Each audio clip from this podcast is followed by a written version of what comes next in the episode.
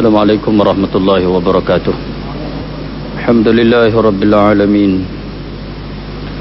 والصلاة والسلام على إشرف الأنبياء والمرسلين سيدنا محمد وعلى آله وصحبه أجمعين رب اشرح لي صدري ويسر لي أمري واهل الأخدة من لساني يفقه قولي لا حول ولا قوة إلا بالله العلي العظيم لا حول ولا قوة إلا بالله العلي العظيم لا حول ولا قوة إلا بالله العلي العظيم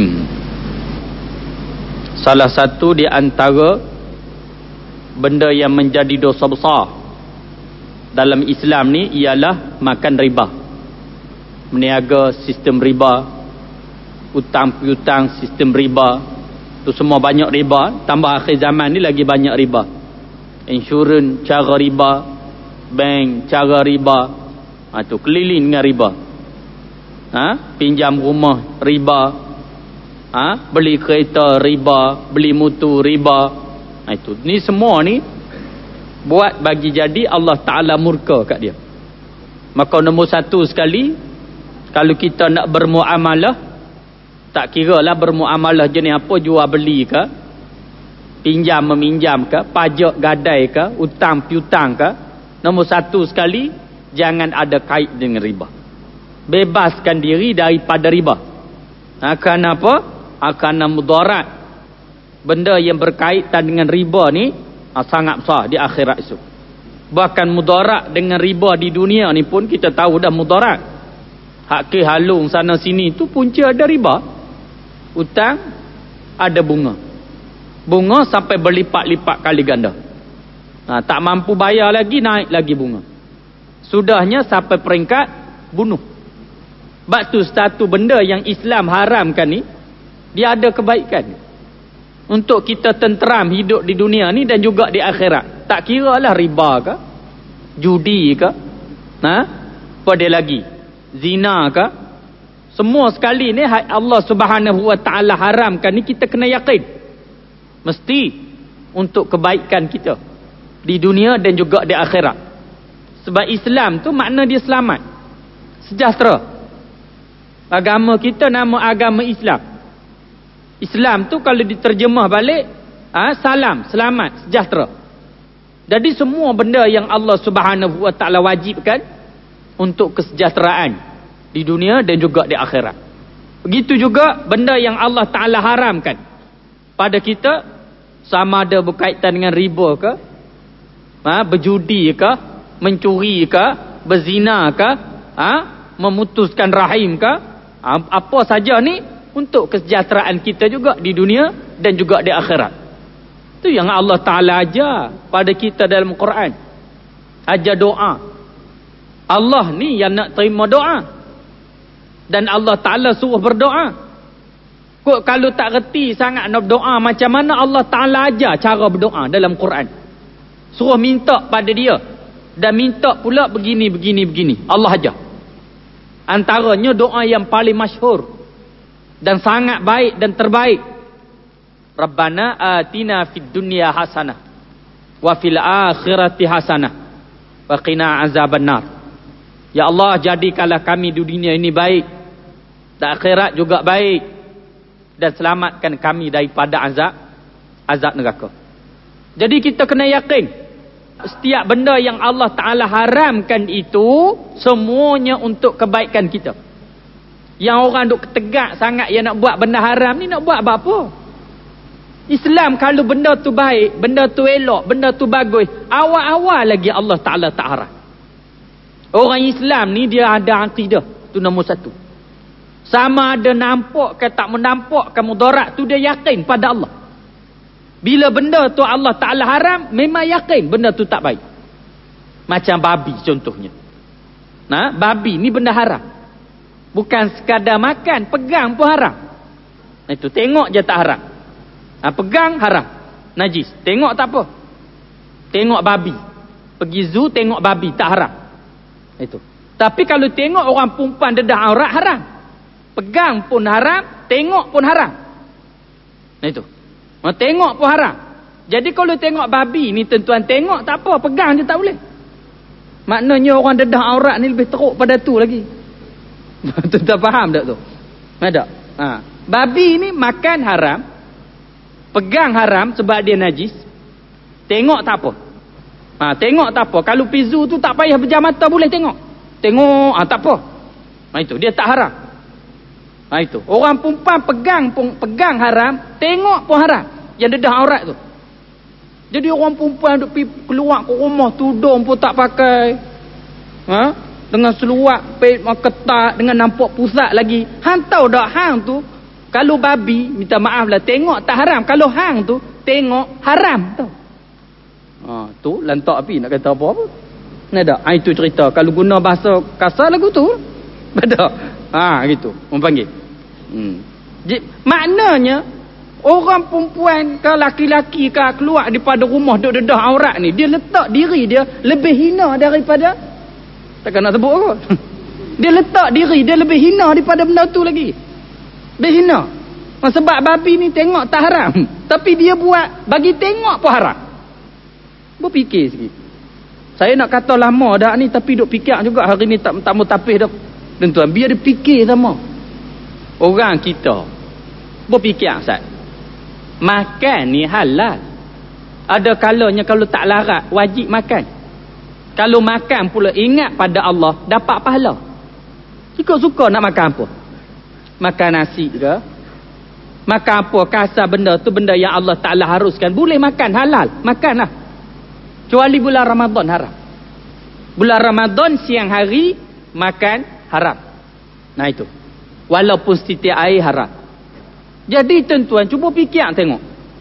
Kalau hak hari-hari biasa ni pun macam makan minum halal. Tapi bila mari bulan Ramadan haram makan, tambah benda yang hari biasa pun dah haram dah. Ngumpat bukan bulan Ramadan saja haram bulan lain pun haram dah. Dedah aurat. Nah, bukan bulan Ramadan saja bulan lain pun haram dah. Maknanya kalau bulan Ramadan makan yang asalnya halal, minum yang asalnya halal, tak ada masalah apa. Bila mari bulan Ramadan jadi haram, maknanya yang haram dah di bulan lain, mari di bulan Ramadan lagi-lagi haram lah. Oh guna otak sama tengah pada tu? Ni puasa-puasa. Janganlah kalau makan pun haram di bulan bulan Ramadan waktu lain halal. Tak ada masalah anak makan nasi, kan makan cucuk, kan makan pemakan pilah tak ada masalah tapi bila mari bulan Ramadan haram tapi yang ham buat benda yang haram dah di bulan lain mari bulan Ramadan lagi-lagi haram lah nah, ha, itu tu cerita dia ha, dia tahu bulan Ramadan tak boleh mengumpat bukan tak boleh mengumpat bulan Ramadan bulan lain pun tak boleh cuma bila mari bulan Ramadan lagi-lagi tak boleh tu cerita dia begitu nah ha, itu yang tu kena faham hmm. baik Hak nak cerita, hak nak sebut babi tadi pasal lain. Dada. Nak cerita benda yang Allah Ta'ala haram. Bila benda yang Allah Ta'ala haram, baik untuk kita. Sebab tu Allah Ta'ala tak bagi. Sebab tu Allah Ta'ala sebab Allah Ta'ala sayang pada orang mukmin. Allah hanya kasih kepada orang mukmin. Tu dah gaduh. Pasal apa orang kafir minum arak tak apa? Pasal apa orang kafir kerap mencuri hukum Islam tak kena kerak tangan? Pasal apa orang kafir tak tak semayang tak apa? Bukan tak apa. Allah benci kat depa. Lantak pihak. Orang Islam ni Allah Ta'ala buat hukum halal haram makruh ni sebagai tanda Allah sayang dan Allah Ta'ala kasih. Tu Allah Ta'ala haramkan. Nah itu. Dia tanya apa apa orang kapi boleh kita tak boleh. Ha. Jadi kalau. Baik. Bermula yang keenam pada menyatakan memakan riba. Jangan makan riba. Kenapa? Qala Allah Ta'ala. Ya ayyuhalladhina amanu La ta'kulur riba. Jelas. Bahasa Arab pun panggil riba. Kita pun panggil riba. Nah ha, itu. Dulu panggil bunga. Dulu-dulu bank hak, bank hak buat cara islami tu dipanggil perbankan tanpa paedah. Orang komplain. Perbankan tanpa paedah ni tak betul. Sebab Islam larang buat kerja tak paedah. Mana boleh buat kerja tak paedah kata Nabi setengah daripada keba- setengah daripada kesempurnaan Islam tinggal benda tak faedah. Halih-halih ada bank tak faedah. Mana boleh bank tak faedah? Buat kerja apa bank tak ada faedah? Bukan bank je sembah saja-saja tak faedah pun Islam lah kan? Tak ada kerja apa pi mari pi mari ronda kereta tak ada ekor kepala apa semua. Islam lah kan? Buat kerja apa tak faedah? Ni buat kerja tak faedah. Duk melepak kedai kopi bekerja kerja tak faedah. Islam lah kan? Bank tak faedah. Mana boleh? Nah, orang panggil. Sebenarnya perbankan tanpa riba. Bukan perbankan tanpa ma'idah. Lah tak sebut juga. Tapi perbankan Islam. Ha, boleh gagah. Ada. Ha, itu. Panggil. Qala Allah Ta'ala ya ayyuhallazina amanu la ta'kulur riba. Telah firman Allah Ta'ala. Hei segala mereka yang percayakan akan Allah Ta'ala. Jangan sekali-kali kamu makan akan riba. Sebab apa? Mudarat. Yang cerita timbul kih alung sampai peringkat bunuh. Akhirnya yang tak berdosa, anak-anak kena bunuh, kena seksa. Tamat rantai, rantai ikat kaki gajah tu tamat tengkok manusia. Semua ni patutnya nampak dah betapa elok cantiknya Islam. Allah Ta'ala larang riba. Sama ada yang yang apa dia ni? Yang bagi pinjam ataupun yang meminjam. Jangan. Sistem riba jangan. Kan apa? Mudarat dia tu banyak. Daripada kebaikan dia. Dahlah kawan tu susah. Pinjam duit. Ha, lepas pada tu, kena berlipat-lipat kali ganda. Akhirnya berlaku, yang senang, lagi-lagi senang. Yang susah, lagi-lagi susah. Itu. Orang Yahudi pun tuan-tuan, dia haram riba sesama dia. Dia tahu kata ah, riba ni mudarat. Tetapi dia halalkan riba bersama dengan orang lain. Itu jenis Yahudi. Ha, dia kata dengan orang lain tak apa. Dengan kita tak boleh. Riba sama riba tak boleh. Ha, tapi dengan dengan orang lain, lain ni pada bangsa Yahudi, ha, itu tak apa. Itu dia punya agama patient tu, Yahudi pun. Islam, awal-awal lagi riba tak boleh. Riba tak boleh. Lah ni payah lah kita sebut bank riba lah, insurans riba lah. Ha? Apa pinjam rumah cara riba lah, pinjam kereta cara riba lah, apa semua. Ha, itu. Banyaknya benda yang kita sebut ni benda baru. Asal dia riba yang paling asal, yang paling asas sekali. Yang mula-mula sekali. Kita bagi hutang kat orang. Orang meminta hutang pada kita seratus, Boleh aku bagi aku bagi hutang kat hang 100. Dalam masa setahun. Tapi masa hang bayar esok hang kena bayar seratus dua puluh, ha, dua puluh tu riba. Hak tu paling asal. Jadi semua hak punca-punca dia hak jadi di pada asal begini semua riba. Orang susah mari minta hutang pada kita. Ah ha, lepas pada tu, nah. Ha? ha, kita kata boleh kita bagi 100. Hang kena clear dalam masa 3 bulan kah? Ha, lepas pada tu masa bayar esok hang kena bayar kat aku 120. 20 tu riba. Kecuali kalau dia bagi hutang. Dia bagi hutang pada orang dan dia hanya nak masa bayar esok, bayar hutang dia balik. Kalau seratus, bayar seratus. Kalau dua ratus, bayar dua ratus. Tetapi orang yang menerima hutang itu, dia terasa terhutang budi pada kawan tu. Sedangkan kawan yang bagi hutang tu tak ada syarat apa-apa. Tapi dia duk ingat masa dulu aku sesak duit sungguh. Ha, tiba-tiba mak dia lah bagi tolong aku, bantu aku. Lah ni Allah Ta'ala buka rezeki ha, mewah, luas sikit apa semua. Tak apalah. Aku bagi balik kat dia duit sekatuh. Eh. Lepas tu aku bagi kat dia lebih dua puluh ringgit. Dia bagi. Ha, itu. Ha, itu tak apa. Sebab tidak ada syarat. Syarat. Ha, nah, tak ada syarat. Tapi kalau yang bagi hutang dah syarat kena bayar banyak ni, banyak ni. Ha, maka yang tu dah dah jadi riba. Nah, ha, jaga jangan terlibat diri dengan riba. Orang-orang kampung tuan-tuan sekalian dia beli gelang mah dia beli rantai mah beli tu pun cadangnya nak gadai lah oh, bila ada duit sikit pergi kedai mah beli gelang ha, beli rantai beli cincin ha, lepas tu tanya ha, dia kata tak apa bila kita beli barang mah tak apa tak rugi bila sesak-sesak boleh gadai dia beli tu pun tujuan nak gadai dalam Islam ada hukum gadai gadaian dalam Islam ada hukum dan memang ada kaedah tapi kebanyakan setengah-setengah ha? kebanyakannya ha? gadaian-gadaian dia ada dia tak buat cara Islam akhirnya orang kampung ni dia tak fikir dah dia tak fikir dah gadai tu riba ke tak riba dia tak kira dah bila tak ada duit dia cabut gelang dia dia pergi letak di pajak gadai Nah, ha, lepas pada tu ada duit tebus balik bayar bunga pakai. Anak nak masuk mengaji ke apa semua tak ada duit pula cabut ha, buka gelang pi letak di pajak gadai ada duit, ambil balik, bayar bunga sekali, apa semua. Itu kerja ada sampai mati. Berdosa tau. Buat kerja lagu tu. Dilaknat oleh Allah Ta'ala. Kenapa? Kita pajak gadai cara riba. Dia bila letak di situ, nanti nak ambil balik, kena bayar bunga. Lebih-lebih lagi yang paling zolim pula, sistem pajak gadai tak, tak, tak, tak cara Islam ni, ada pula sistem lelak. Tak boleh bayar lelak. Bagi-bagi masa apa semua. Itu.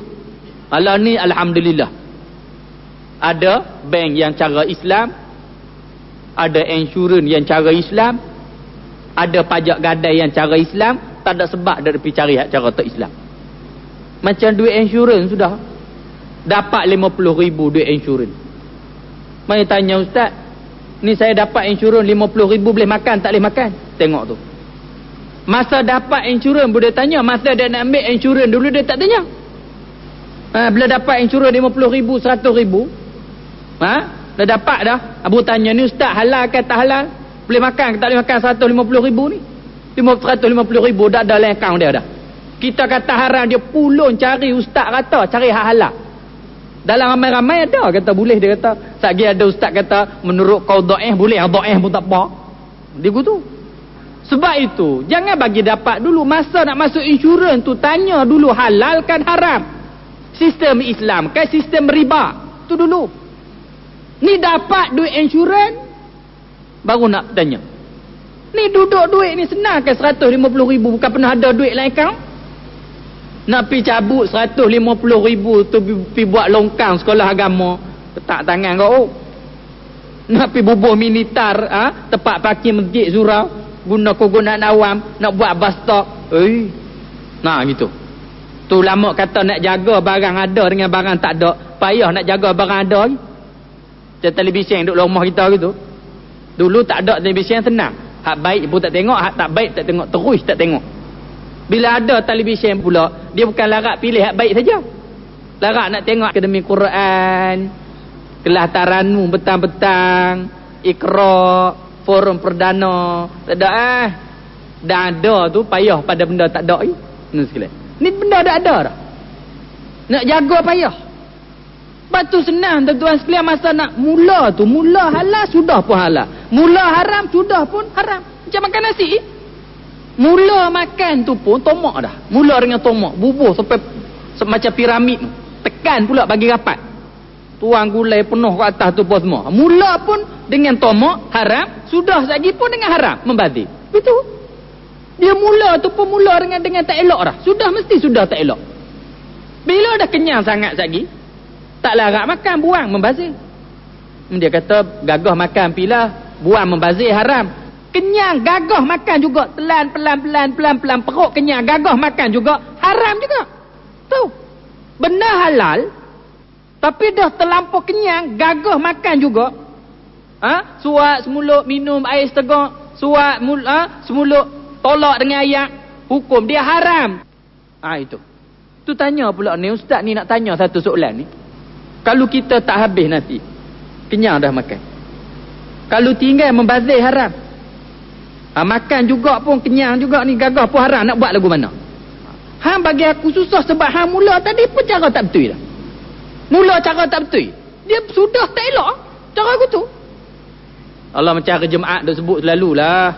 Ni ustaz ni tok khotib duk atas mimbar, kita baru sampai. Nak duduk terus ke nak baca, nak nak sembahyang sunat dulu. Ha tengok. Hak mana paling afdal? Saya kata dua-dua tak afdal. Afdal, mari awal-awal. Tu afdal.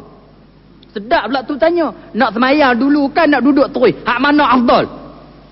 Boy, pandai nak afdal. Afdal awal-awal mai. Bukan afdal tak rotik datang mimbar bu mai. Mula tu pun dah tak kena dah. Lepas tu nak hujung nak pergi kena pun dah. Cuma buat bilah. Ada ulama kata dah mari. Dah rotik duduk atas mimbar. Duduk duduk terus tak apa kena juga semayang sunat. Tapi jangan panjang-panjang sangat. Nah ha, buat ringkas-ringkas sudah. Kena kan tu? Tak apa kena jugalah. Tapi nak buat mana dah jadi lagu tu lah. Lain kali jangan buat panggil lagu tu. Sepatutnya kalau orang mari tok khotik duk tah mimbar ni duduk tak boleh mayang tak boleh. Nak duduk Nabi larang masuk dalam masjid duduk terus mana boleh. Ni kat rumah ha, kan masuk-masuk duduk terus. Ingat pejabat ha, kan masuk-masuk duduk terus. Ingat kedai makan kan masuk-masuk duduk terus. Ingat kedai gunting rambut kan masuk-masuk duduk terus. Ni rumah Allah. Jangan duduk terus. Dia majlis ilmu ke apa tak apa. Tak boleh duduk. Kena semayang dulu. Nak semayang orang baca khutbah semayang apa?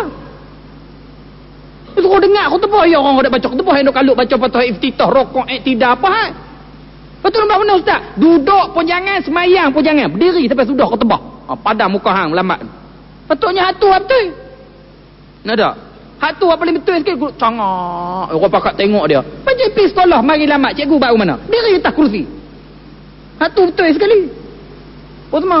Ma itu. Mula tu jangan mula benda hak salah dah. Mula hak betul. Baru senang. Ni mula apa mula tu? Belamak dah main saya ni ustaz dapat 150 ribu ni. Boleh makan ke tak duit insurans ni? Kita nak jawab pun payah nak jawab. Duit. Tuan-tuan, tu, tu, tu, tu, 150 ribu.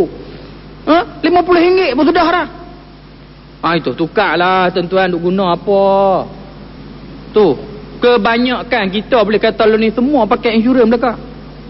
Dua tiga Rumah kereta ada tiga biji Insurans Mutu lagi ada Insurans Semua ada ada tu ha, Tukar ha, cara Islam Saya tak mahu sebut lah insurans apa Tak kira keping hak mana pula Tapi pastikan dia ha, Bermuamalah secara Islam Tu ya Jangan ada kait dengan riba Jangan Dulu ada main saya Mari dengan pengarah-pengarah sekali Penguruh-penguruh masuk jabat saya Marah kat saya saya tahu ustaz ni Kami duduk meniaga Jenis beli CD harga RM200 CD tu pun harga RM5 lah Lepas pada tu buat apa bayar Kawan ni beli RM200 Beli RM200 Berapa semua Kira cari-cari ni nanti sudahnya Tiap-tiap bulan dapat cek Saja rm 2000 rm ribu Duduk saja eh. Kat cari-cari-cari-cari-cari Jenis apa semua lagu mana Kita minta tu piramid ke apa Minta tu dia kata ni ada anak murid yang balik kuliah ustaz ni. Kata perniagaan syarikat kami ni haram ustaz kata saya kata syarikat apa sebutlah syarikat pergian pergian pergian pergian eh saya ingat aku aku tak pernah sebut nama syarikat orang dalam kuliah aku eh. tak tahulah takut aku tersebut sungguh saya ingat saya saya tak kata lah ni saya nak tanya hampa meniaga lagu mana tanya depan-depan saya hampa apa meniaga lagu mana cerita lagu ni lagu ni lagu ni lagu ni lagu ni ha, saya kata hak dulu aku tak ingat aku kata tak kata lah aku nak kata haram Ha ni, lah aku nak kata menegak lagu ni haram hukum dia. Dulu aku tak tahu. Hak lah ni memang aku kata betul. Ha tengok aku aku tengok ha muka biru kuning hijau apa semua nyah balik betul. Apa semua. Ha mana boleh. Tanya orang dulu ingat menega sasa nak bega pakai menega ikut dan aku tu. Ada riba ke sistem zalim ke naya ke orang ke hijab kubur kena ke tak kena ke apa semua pakai redah ikut dan aku tu. Kena mengaji sebab tu dalam Islam ada bab dia bab buyuk, bab apa semua kena belajar. Bab perniagaan semua. Rasa nak berniaga, berniaga. Rasa, rasa boleh untung hati baik. Nah, ha, itu. Ada kait dengan riba dengan apa lagi? Baik. Firman Allah Ta'ala, hei sekalian mereka itu. Yang percayakan akan Allah Ta'ala, jangan sekali-kali kamu memakan akan riba. Jangan makan riba, jangan. Baik. Dan telah bersabda Nabi Sallallahu Alaihi Wasallam pada malam Mi'raj. Mi Aku dengar suara di atas seperti guruh bunyinya. Tiba-tiba menilai aku kepadanya. Nabi naik malam Mi'raj. Mi'raj ni Nabi naik ke langit. Isra' perjalanan bumi. Mi'raj perjalanan langit. Nabi naik pada malam Mi'raj. Tiba-tiba menilai aku kepadanya. Maka aku lihat beberapa laki-laki perutnya besar seperti rumah. Dan di dalamnya beberapa Ular dalam perut ada ular. Dan kala, ha? maka kataku kepada Jibril. Siapa itu ya Jibril? Kata Jibril alaihi salam, inilah di kalangan umatmu yang makan riba ketika duduk di dunia. Ada tentuan sekalian duduk saja-saja. Tak buat kerja apa, kerja duduk makan bunga hak haram je. Kerja duduk makan keuntungan yang haram je. Tiap-tiap bulan masuk, masuk, masuk, masuk benda haram makan. Ha, kena pula dah tua-tua dah ambil di, duit tu pula buat pergi haji ha, ambil duit tu pula buat kenuri posa penat-penat pun semua buka posa dengan duit riba apa semua duk berpusing dengan riba ya. ha, jaga tuan-tuan darah daging yang tumbuh daripada ha, benda yang haram dia tak boleh masuk syurga mana boleh bawa daging yang haram buat masuk syurga tak boleh tu jangan nah ha, itu baik telah bersabda Nabi sallallahu alaihi wasallam Barang siapa memakan satu dirham daripada riba maka bahawasanya serasa zina dengan ibunya di dalam Masjidil Haram.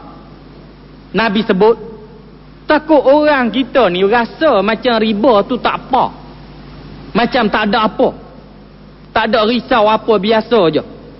Kena pula beli duit riba, beli nasi kan rasa macam tu juga ada di riba beli udang galah besar-besar masak sedap-sedap rasa sedap sepatu juga jadi kesalahan dia tu rasa macam tak apa tapi nak bagi tahu nak bagi terasa sikit riba ni hak kata riba riba ni kalau makan riba ataupun nega yang ada kait dengan riba dosa dia tu macam mana dosa dia tu kata nabi seperti mana ia berzina dengan ibunya Ah. Berzina dengan orang pun sakan dah. Berzina dosa makan riba ni dosa dia.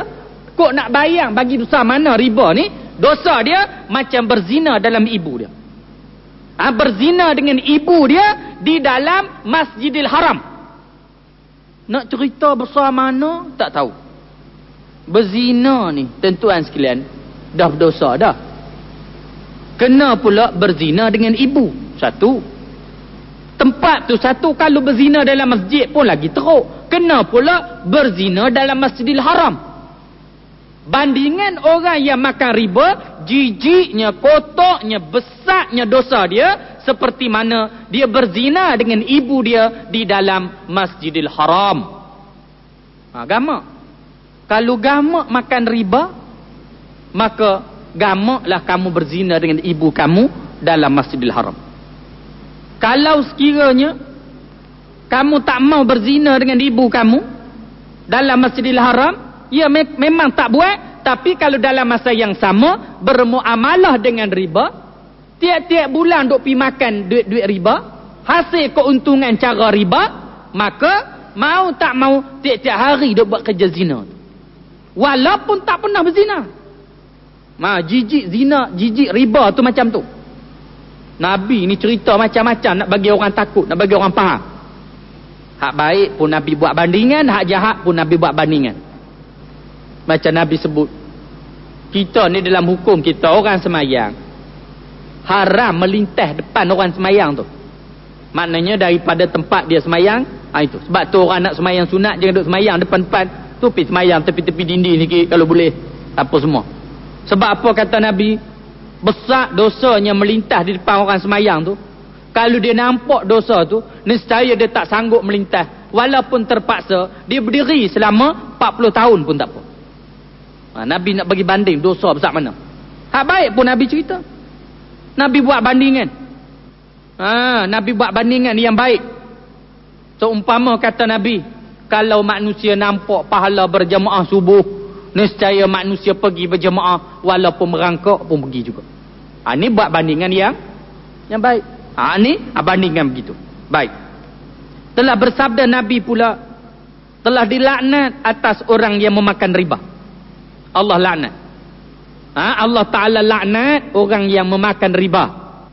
Laknat daripada Allah Ta'ala. Duduk atas muka bumi Allah. Bernaung di bawah langit Allah. Makan minum rezeki Allah. Dan dia pun Allah Ta'ala buat daripada tak ada kepada ada akhirnya dia dapat laknat daripada Allah. Orang laknat pun kita takut. Kawan kita pi tepi laknat kat kita pun kita seriau dah. Kena pula mak bapak laknat kat kita lagi takut. Kena pula tok guru laknat kat kita takut. Takkan tak takut Allah laknat.